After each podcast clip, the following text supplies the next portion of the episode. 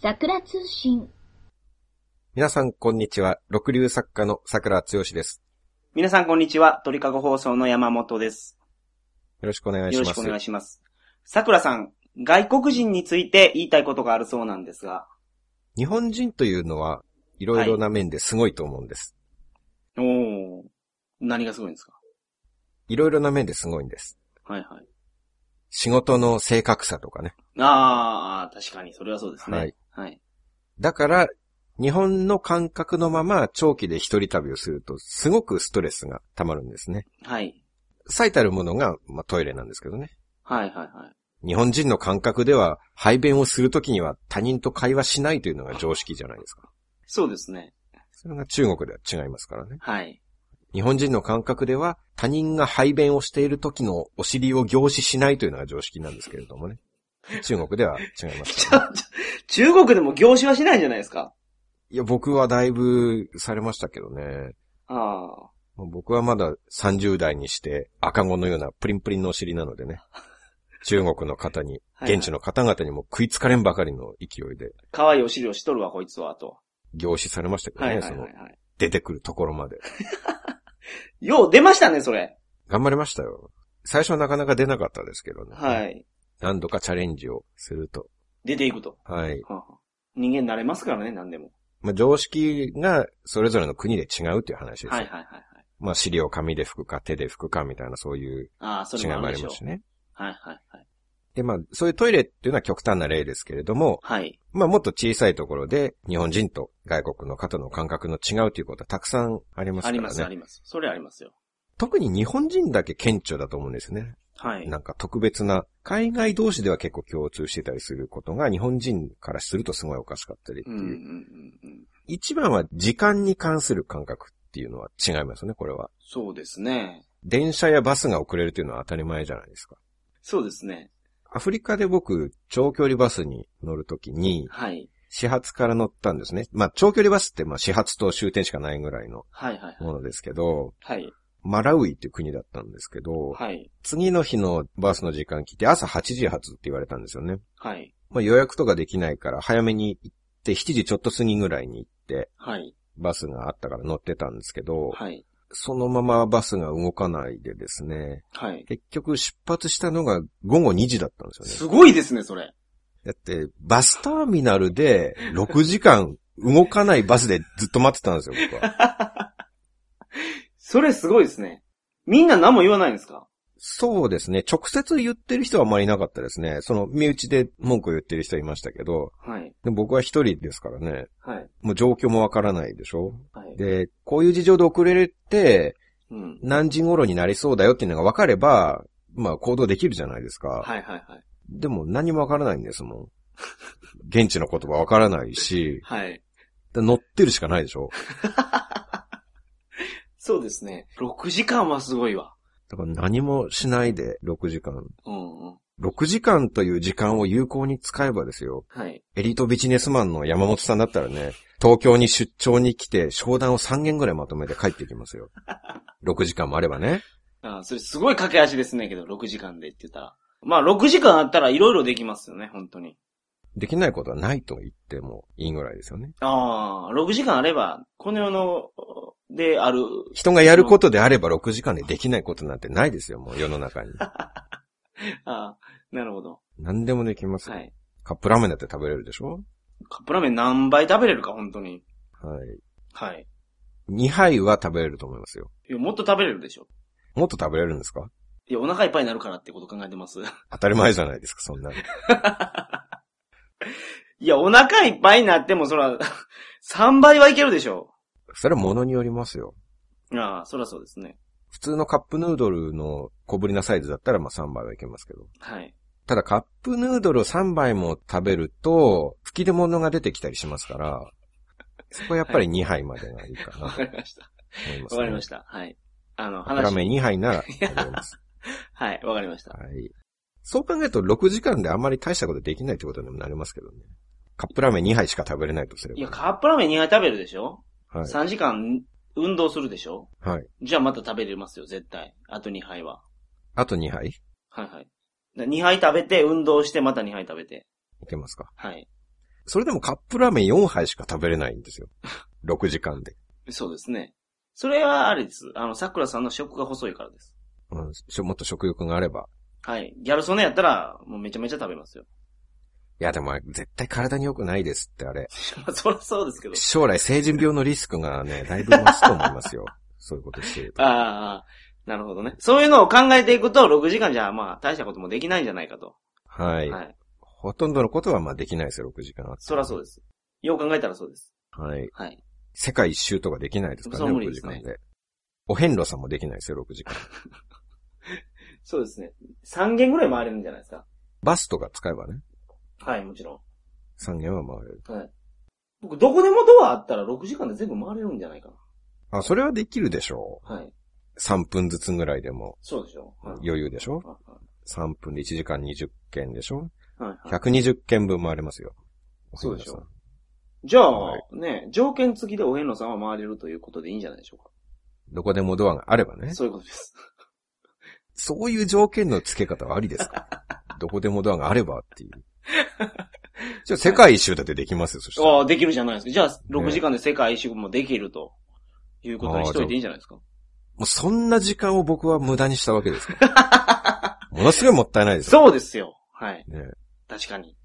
到着したのも午後3時ぐらいに着くって言われたんですよ。はい。で、まあ当然出発したのが2時ですから、午後3時着のはずが実際は11時頃になっちゃったんですね、夜中の。はいはいはいはい。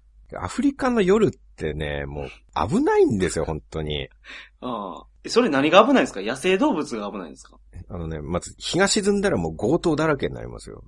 あまあ本当に歩くと危険なんですよ。あ。はい。まあ強盗がいないところはその野生動物がいますしね。はい。 どっちも嫌ですね。あの、一番危険なのは象らしいんですよ。ああ、そうなんですかはい。象が出る地域では強盗も夜は出歩けないらしいんですよね。象は何ですか鼻で締め殺すんですかねやっぱり。そういうことじゃないですかね。首を。うん。で、あと、踏むんじゃないですか。ああ。踏まれないでしょ、象にはなかなか。いや、踏まれるでしょう。だって本当に現地の人が象が一番危ないって言うんですもん。うーん。で、それ、それも現地の人に聞いた話ですからね、強盗が、象がいると怖くて、夜はいはいははいはい外に出ないって言って。人食い象とかいるんですかね食わないとは思いますけど、人殺し象はいるんじゃないですああか。あああああ食うのはだって草でしょ象は。あ。そうですよね。だから桜さんみたいな装飾系は、まあ装飾系はそうか。草じゃないですね。草食ってるわけじゃないですかね、草食系って。そうですね。はい。草食系男子は、草食獣みたいなもんですもんね。だから草食系男子はシマウマとかと同列ってことでしょうん、そうするとでも象とも同列ってことなんですね。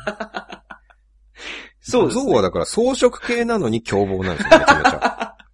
草食系のくせに、草食系って言うと、なんかおとなしいイメージがありますけど。それは象が間違ってるんじゃなくて、我々が草食系ってつけたその言葉が間違ってるんですよ。あその呼び方がおかしいんですよ。あ。はい。草食うてもなんか野蛮なやつおると。象みたいな。草食、うんそうですよ。インパラとかガゼルとか草食ですけど、めちゃめちゃ足速いですよ、あ れ。いや、ますごい瞬発力持ってますよ。あ、はいはいはい はい。しかも、子沢山ですしね。あ、草食草食系やのに。 ええあ僕らの言う肉食系、草食系はやっぱ間違ってますよ、それは。あ、そうですね。草食系が小沢さんとかありえないですもんね。おかしいでしょおかしいです。 そうですね。はい。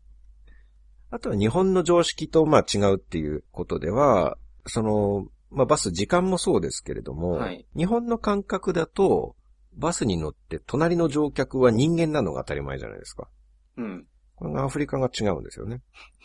何が乗ってるんですか僕はジンバブエで乗ったバスは、隣の乗客が七面鳥だったんですよね。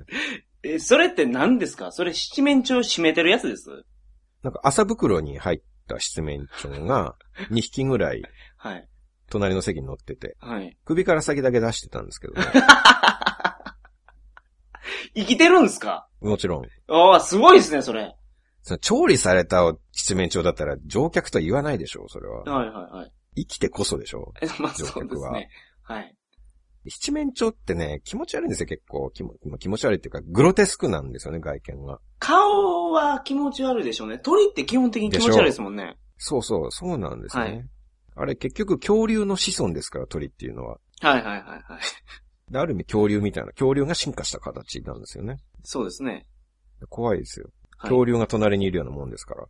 はいはいはい。で、そのバスはなんか取り率が高くてですね、うん。僕一番前の席に座ってたので、はい。真ん前にちょっとした荷物置きみたいなスペースがあって、はい。で目の前に置かれたのが、鳥のヒナがいっぱい入ったカゴがはいはい。真ん前に置かれてですね。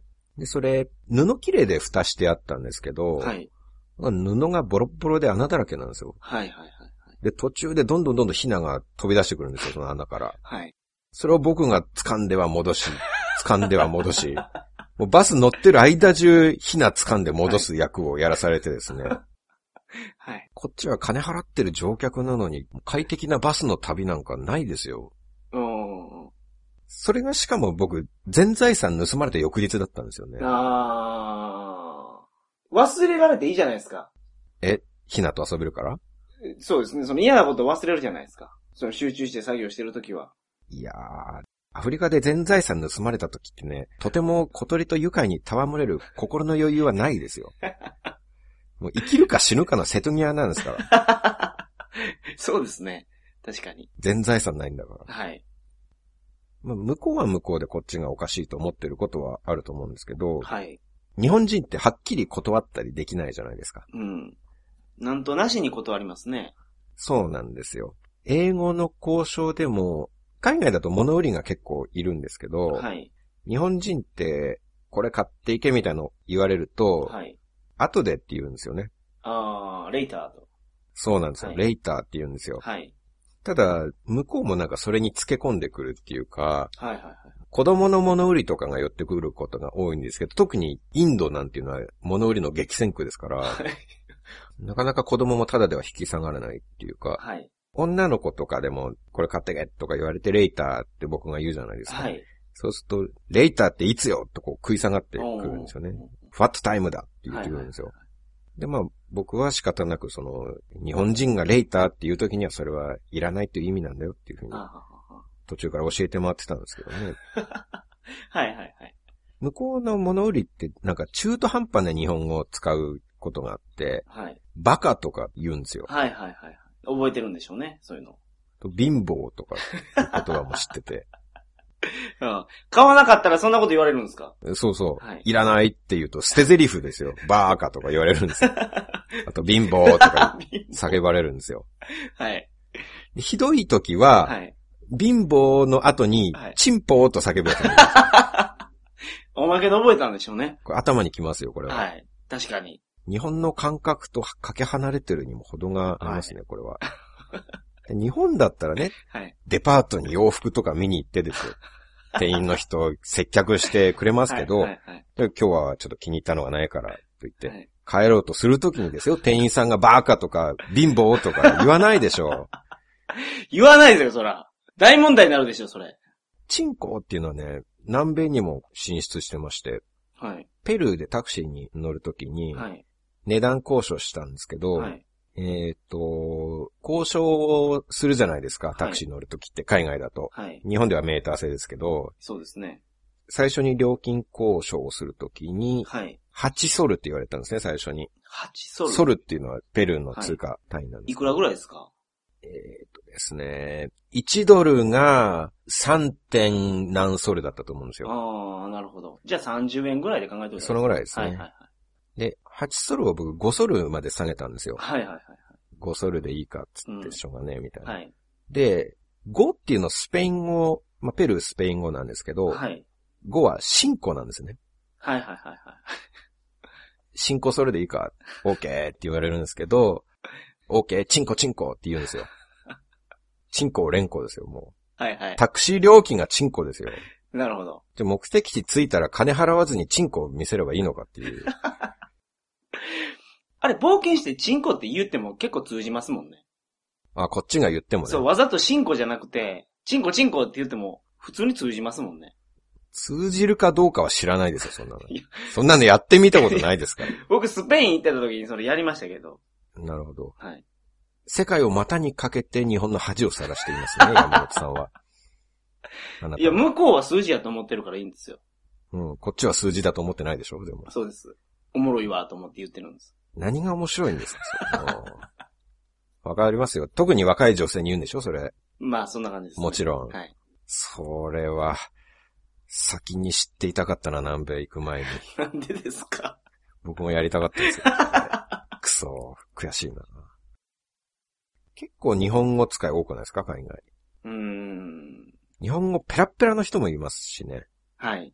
タイの首長族の村に行って、首長族の女の子が日本語喋ってた時には、すごい違和感がありましたけど、ああ、そうなんですか。タイのどこで首長族の村行ったんです、僕は明宝村っていうところです、ね。はい、はいはいはい。北部のところですね。はい。僕もその近くで行きましたよ。あ、行きましたか行きましたね。バイクで行きましたね、僕。バイクではい。レンタルしてですかそうです。うすごいけ獣道みたいなところ走っていきましたよ。それってあれじゃないですか。耳で家族も一緒にいるところじゃないですか。 いました、いました。そうじゃあはい同じところ行ってますわ。同じ村です かはい。あの、首長族の横に耳で家族がいるところって言って多分一緒ですね。ほんで、名う宝ん村の同じ。近く村に。はいはい。何で行ったんですかえ、僕はツアー会社にあはは頼んで、車に乗せてもらって行きましたはいね。はい。ツアー会社で行くと高いんですよ。はい。僕、レンタルバイクで行きましたから。はい。なるほど。向こうのガソリンスタンドがすごかったですよ。ドラム缶から入れるんです。ガソリえンを。ー。山本さんは僕より安く行けた上にそういうドラム缶からガソリンを入れるみたいな面白話もできるわけです ね。いや、やめましょう、この話じゃ。はい。ちょっとした旅自慢を今しました ね。はい、はい。あなたより僕の方が旅慣れていますよって。いや、そんなことないですよ。よ。桜さんの方がいろんな国行かれてますから。首長族のところぐらい僕に取らせてもらってもいいじゃないですか。あじゃあ、首長族はいいですよ。プレゼントしまはいす。、わかりました。いただきました。首長族に、けど、あの、首長族の女の子が、あの、女性器を日本語でなんて言うんやってええ聞いてきたんで、はい。あの明確に教えてきましたけどね。3人ぐらいで合唱してましたわ。めっちゃ笑いましたけど。なんで聞きたいんですかね、それ。 わからない不思議でね、すすよ。ごく。 14歳ぐらいの女の子ですけどね。へえそんな時期でしょ。14歳の女の子なんて。子供はそういうの大好きですよね。はい。エチオピアのど田舎でも知ってましたからね、その言葉。 子供が。はい。あれ急に言われるとね、すごい笑ってしまうんですよ。 ね、叫んできますよね。そうそうそう日本。人が通ると。はいはい。これなんやと思ったら DVD 売ってたりするんですよ。そのアダルト DVD とかを売ってたりするやつが、その4文字を思いっきりドカーン叫んできて、はい。振り返ってしまいますけどね、思わず。勘弁してほしいですよね、あれ。余剰がないですよ、ああいうのは。ああ、確かに。突然叫ばれるとうろたえますしね。はいはあの、インドあたりだとギャグを今叫ぶ子供が結構いて、い。はい。今っていうか昔からなんか代々日本のギャグが流行してるみたいはいなんはですいよはいね。で、まあいきなり叫んでくるんですけど、はいはい。僕が最初に行った時は、ダッチューのお酒。 あ、そう、ダッチューのめっちゃ流行ってますよ。あの、写真撮るときでしょあの、はい、チーズの代わり にそ、はい、ダッチューの言われるんですよ。それすごいな。僕は道端で突然こう叫ばれるだけでしたけ ど、まあ目の前に出てきてそのポーズをしながらみたいな。はいはい。ダッチューの部分が一時期ありましたよね。あの、宮迫ですブームもありましたけどね。そうそう。だから、ちゃんと時代をごとに違うんですよね。 はいはいはい。僕がその次にインドに行った時は、ハッスルハッスルと、はい。あと、グーグーだったんですよ。ああ、あのあのー、ー、あれ誰でしたっけ江戸春江戸美さ春んの美ね、か。グーグはーいのはいは話。いはい。で、その後僕は行ってないんですけど、その後に行った人の話を聞いたら、今度はそんなの関係ねえが流行っていたらしいんですよね。ああ、流行りそうですね。情報の取り入れ方がすごいなぁと。はい。多分今年はラブ注入が流行ってると思うんですよ。ああ、あれは流行るでしょ流行るでしう。ょ、はい。あと、ポポポポーンも流行ってると思うんですよね。今年あたり。あ小玉でしょうかとか言ってるかもしれない。ー しゅそれシュールですね。外人が敏言うと感ですから。はい。あれけど、どうやって入るんでしょうね。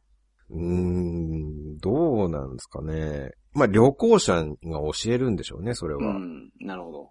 一瞬笑ってしまいますからね、こっちはそれ言われると。はい、はい、はい。笑ったところではい、カーペット屋とかに連れて行かれるんですよ ね。そうですね。で、押し売りを受けると。はい。なんか、何でもしますからね、本当に。客引きのためなら。うん、しつこいし。そうですね。これもインドなんですけど、はいはいインドの路上で、中学生くらいの女の子がアクセサリーを売ってたんですよね。はい。まあしつこく呼びかけられて、ちょっと見るだけ見てけ、みたいなはいはいはい。話だったんで、その路上にゴザ引いて、はい。アクセサリー並べてて、まあその当時僕もちょっと生意気だったのでネックレスとかつけてたんですよ。おー、かっこいいですね。結構 T シャツがヨレヨレになっても、はい。それがあると様になる。おー、なでるすほよど。ねさすが旅の上級者は言うことが違いますね。はい。はい。 上級者ですから僕は。はい。で、そこで鏡を貸してもらって女の子に。はい。で、一応いくつか試着してみたんですよね。はい。売り物を。まあでもあんまり好ましいのがなかったので、はい。引き止める少女を振り切って帰ったんですけど、はい。で、しばらくしたら、もともと自分がつけてたネックレス忘れてきちゃったことに気づいたんですよ。はい。その試着した時に、外して。一回自分の外して、はい、試着してたから、はで、まあ取りに帰るじゃないですか。はそしたらまんまと僕のネックレスが売り物と して陳列されてるんですよ。はい。 まあ当然これ俺のだから返せって言うんですけど、はいそれは20ルピーよってって売ろうとしてくるんです よ。むちゃくちゃな話ですよ、これ。まあ、そうですね。客の忘れ物ですよ、だっもうて。桜さんが悪いです、それは。なんでですか忘れていくからですよ。それは、91でしょ僕1の方でしょちょっとは悪いかもしれないですけど、いや、もう。 9割方店がそれ悪いは日本やと91で、桜さんの過失は1ですけど。うん日本だったら過失はないですよ、これは。いや、日本で。でもフリーマーケットやったら、あれですわ。いや、そんなことないですよ過。失1ですそれダメでし全部ょ。覚えいてないですもん、商品なんて。あ、こんなんもあったかしらと。や、あったかしらというよりも、その場で僕が取り外 して、これは僕のですよって置いてるんだから、はい把握してるでしょ、完全にその時に。ああ、なるほど。そこから陳列してる場所に移し替えて、はいはいは普通に並べてるんですよ、他の商い。品そうでとす。ね。完全に濃いでしょ。はい。でもまあ、インドやったら桜さんが9悪いですね。なんでですか、だから。インドやからです。そう言われるとなんか納得してしまう気になるのが不思議ですね。インドだからって言っても何でもありですからね。そうですね。まあ結局僕は力ずくで奪い返しましたけどね、そこは。それ、警察呼ばれなくてよかったですね、本当に。いや、僕が呼ぶ方でしょ、それは、むしろ。強奪犯じゃないですか、もう。フリマの商品をひったくっていくやつ。いや商品じゃないって、それ。商品じゃなくて僕のですから、それあは。あそもそも。なるほど。まあ、ちょっとそこでは、その女の子は僕の腕を掴んで止めてくるから、ちょっとした取っ組み合いになりましたけどね。あ道端で。あ。はい。もう僕はその時30間近だったんですけどね。はい。俺はインドまで来て何をやってるんだろう と。女の子と掴み合いながら思ってましたけどね。はいはいはい。 ネックレス、韓国語で、はい。モッコリって言うんですよ。あ、そうなんですか。はおー。ということはいはい楽しいことがいろいろできるんです。君のモッコリすごく大きいね、とか。 いろいその、女の子にろ。対して。女の子に言うんですよ。うんあ、モッコリって知ってんのみたいななんで。ええはい悪いやつですね、本当 に。全部英語で言ってて、そこのネックレスのところだけモッコリで言うんですよ。はい君のモッコリすごく硬くていいね、とか。 そういう話をしてるわけですね。はい。山本さん、韓国に行くときって仕事の出張で行くわけでし ょビジネスで出張で行っててそういうことを言ってるわけですか、そうです。もっこりのために出張してるわけですか、 まあそうですね。はい。これ楽しいですから。あの、ぜひ遊んでください。ぜひやっちゃダメです よ、そういうことは。ダメです。だって仲良くしな韓きゃ国いでけモないんッコでリっすてか言うんでら。すもん、あれ。うん。いいじゃん。言いますけど、はい。悪意を持って言っちゃダメでしょ。悪意ないい。ですよ、僕は。ユーモアです、これは。悪意の塊じゃないですか、あな た。完全に。悪意が服を着て歩いてるようなもんですよ。ああまあ、そうですね。はいわかりました。そういうところから反日感情もしくは反感感情みたいなものが生まれてくるんですよ。ああのね、はいこの放送韓国の方も聞いてらっしゃるんですから、あ。はいはいはいはい。いや、全然問題ないでしょ、もっこりぐらい。メールいただいたでしょ、韓国の方から。来てましたっけあ、来てましたね。ねはいはいはい。なんか日本語勉強用に、 桜通信聞いてるっていう。他にあるやろうと思いますけど。いやいや、これがふさわしいんですよ、桜通信が一番。はいはいはい。日本語確かに、および日本の、その文化、風習を学ぶにはね。ああまあ、それはそうかもしれないですね。はい。はい。その後も僕、その方からメールをいただいたんで、ああなあんか日本語を教えてらっしゃるんですって、その方が。あああ韓国で。はい。で、その日本語教室の皆さんにも広めてくださってるらしいん ですよ。韓国で。ああ、いい人ですね。そのあなたのもっこり発言を機に聞かれなくなったらどうするんですかいや、韓国の人もだから知っといた方がいいんですよ。韓国の女の子でも、モッコリーの意味知ってる子いるじゃないですか。シティハンター読んでるやつとか。 シティハンターの韓国語版はもっこりはもっこりなんいですや、すいません。それはな、違うと思いますけど。で、その、女の子がですね、説明してるのがすごい可愛らしかったですね。え、韓国語で、はい。もっこりっていうのは首飾りやけど、日本語ではどういう意味なんっていうのを韓国の女の子同士で聞かれてて、はい。インザモーニング、インザモーニングって顔真っ赤にして言ってたのがね、あ韓国の子はなんか奥ゆかしくて可愛いなと思って。どうしたらそういう状況に出くわせるんですか その説明してる状況になんではい出くわすの、で、僕に聞かれたんです。日本語でどういう意味ですかって。でその時に、いや、あの子知ってるからあの子に聞いてよって。ああ、出所は山本さんなんでしそうょです。だから僕がいそれはいつものように言ってたんですよ。君のもっこりはあれやね、とか。黒いね、赤黒いね、みたいな。 そう最悪ですね。 だ から、もう、そういうの、やって韓そういうの国言のって女た性らを、、あの、韓国の知ってる女の子が笑ってたんです。なんでこんなに笑ってんのってはい。いう話になって、もっこりってどういう意味って聞かれた時に、その子に説明してもらってたんです。それもわざと説明させたんでしそういうこょとですよ。韓国の女性を恥ずかしめるよう違なう、こことれを。飲み、飲み会で、あれ、なんかね、ちょっと楽しい話をしてたんです。いやこれ、本当に韓国の日本語教室の生徒さんたちも聞いてらっしゃるんですから、は多分今のでね、日本に、日本人に対して反感を持たれてますから、その生徒さん日本語教室やめちゃうかもしれないいでやすよ。、生徒も分かってよかったじゃないですか、もっこりの意味が。これ絶対忘れないですよ。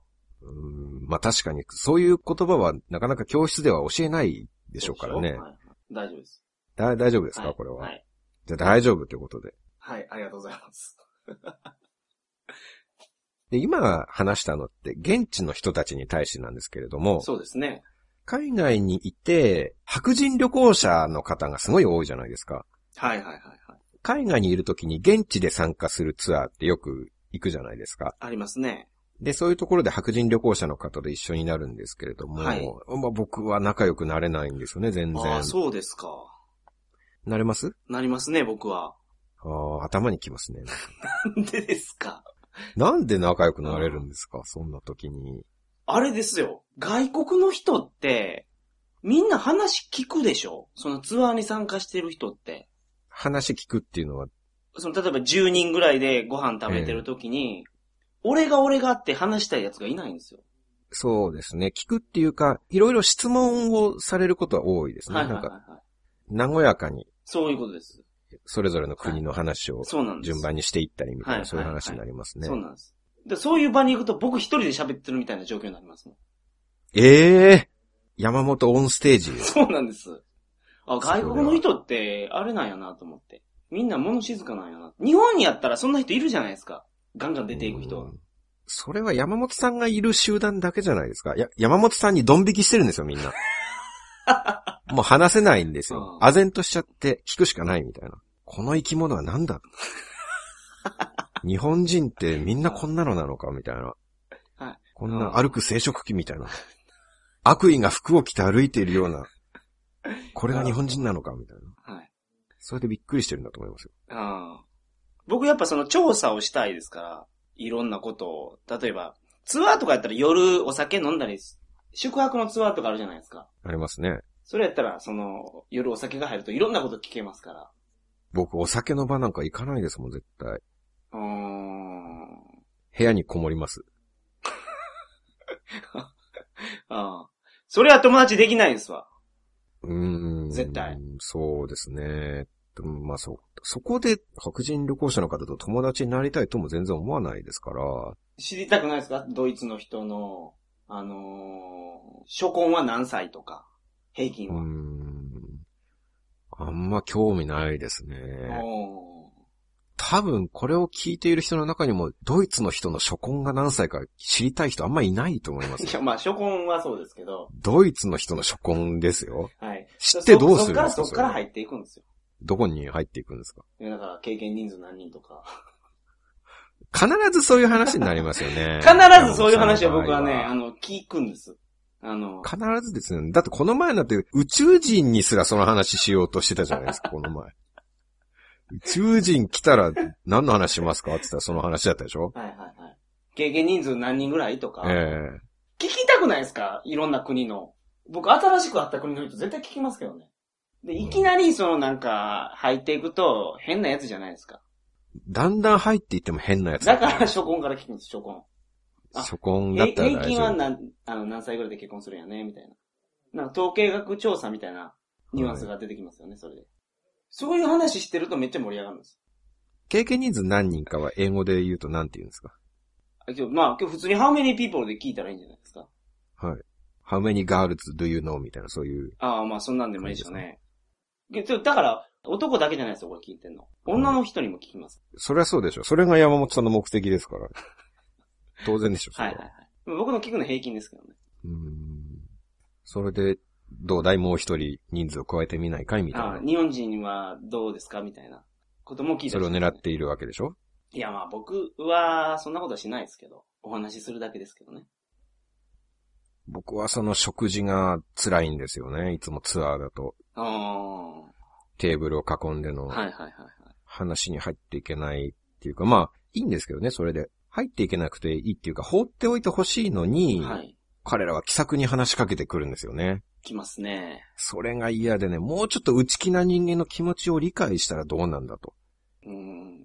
なんか一人、日本人って一人になりがちやから、みんな気使うんですよ。楽しんでないなって。あそれが間違いですよね。それが楽しんでないなと思うのがおかしい。はい。日本人はみんなとワイワイ言いながらよりも一人で食事することを好むっていう、そういう風習があるっていうことをね、理解しないと。人によるんじゃないですか、人による。それは外国にもいるでしょ、そんな人は。。白人旅行者ってもう万年酔っ払ってるんじゃないかと思うほどのテンションの高さなんですよそうですねなんか、わびさびっていうものを分かっていないんですよね。と白人さんってやたら水に入りたがるでしょ。水ですか海とかああ、そうですね。冬とかも入りますもんね、あいつら。でしょう、はい。寄ったら。それが信じられないですよ、僕は。あれはそう、確かにそうです。海とかプールに入れる温度が低すぎるんですよね。うん。僕、ガラパゴス諸島ツアーっていうのに行ったんですけど、はい、はい、はい。南米で。はい。で、島に上陸して、その、ガイドが、じゃあこの海では泳いでいいぞって言うと、もう白人は全員水着で海に突撃するんですよね。はい。そこでウミガメと一緒に泳げるっていうのが売りなんですけど、はい、はい。でも、その気温が海に入れる温度じゃないんですよ、とても。めちゃめちゃ寒いということですね。ええはい。僕は、お金払って、シュノーケルの道具レンタルしたんですけど、はい。でも、道具を抱えたまま一人で服着て、 砂浜歩いてたんですけどね。はい。寒いと。寒いと。はい。でも白人の方々を、お前なんで入らないんだみたいな、気さくに話しかけてくるわけですよ。はい、はもうなんかおかしなやつを見るかのごとく、いはいはい。はい、はい、はい。なんで楽しまないんだっていう。ガラパゴス諸島まで来てるんやぞ、お前と。そう、ウミガメと一緒に泳げるなんてこんな機会ないぞと。はい、はい、はい。そうですね。でもやっぱり、こっちは日本人ですから、白人の方と違って肌の作りも繊細なんですよね。肌がメイドイン。ンジャパンですから、 少しの温度変化にも敏感なんですよ。はい。欧米諸国のようなね、大雑把な作りではな。はいい。うん彼らの体の作りっていうのはアメ車みたいなもんですから、はい、はい、はい頑丈さが取り柄だったんはでい。すよはね。い、はい。なるほど。こっちはその敏感だから、はい繊細なんですよ。壊れやすいんですよ。わかります。確かにす真冬でも入ったりしますもん、あの人ら。その飲み会の後でプールとかあったら。そうそう。なぜかバーにもプールがあるところがはい結はい構はあってねい。、はい。誰がこんなとこで泳ぐんだって思うと、はい。はい。白人が戯れてるんですよ、はいそこで。お前も入れよ言われるんですけど、うんそれはもうお断りしてますね。寒すぎるから。そもそも海も嫌いですしね、なんか。ああ。ああ、なるほど。寒くなかったとしても海は嫌ですよ。なんでですか濡れるじゃないですか、だって。いや、まあまあ、そうですね。出た後何かとめんどくさいでしょ海水がつくんですよ。はい。その上、そのガラパゴスが亀と泳ぐんですよ。はい。嫌じゃないですか亀嫌いですか爬虫類ですよ。怖いじゃないですか。はい。おまけに亀なんてね、平気で海の中でブリブリと排泄してるわけですよ。トイレ行かないですね。ええ。はい。それが海水と混じって僕らの肌にまとわりついたり、口に入ったりするでしょはいはいは亀の排泄物を飲めますかい。いや、まあ、それは飲めないですけど、でしょそんなこと言ったら、マグロも、アジも、カツオも全部そうですよ。そうですね。わざわざトイレ行って排泄してそういうことるです味はいないですからね。はいはいはいはい。だから海が嫌なんですああ、そういうことですか。よ。はい。ああ。そういうことです、はいそれが分かってないんです。そこ想像力の問題ですね。はい。 なるほそど。れを想像できるかどうか。はい。 そう、もう想像しても気にしないですけどね、それ。だって、マグロの排泄物を食べれないでしょそれは嫌です。嫌でしょ嫌です。それなのに、じゃあ海水で中和されたらいいんですかそうですね。 おかしいですね、それは。でですか。ものすごい水量で中和されてるわけじゃないですか。うーん、まあそうですけどね。おびただしい水の量で中和されてるわけですから。感覚の問題ですね、それは。はい。大腸菌の数ですね。ああ、そんな数が多くなきゃいいと。そういうことです。わかりました。えー、じゃあそんなわけで、今回は満足しましこれ外国人の話でしたね。はい。た。はい。わかりました。それでは皆さんまた来週。さようなら。さよなら。今回も桜通信を聞いていただきありがとうございました。桜つよし及び桜通信の最新情報は桜通信ウェブサイト www.sakura 通信 .com にてご確認ください。それでは皆さん、明日もお仕事頑張ってください。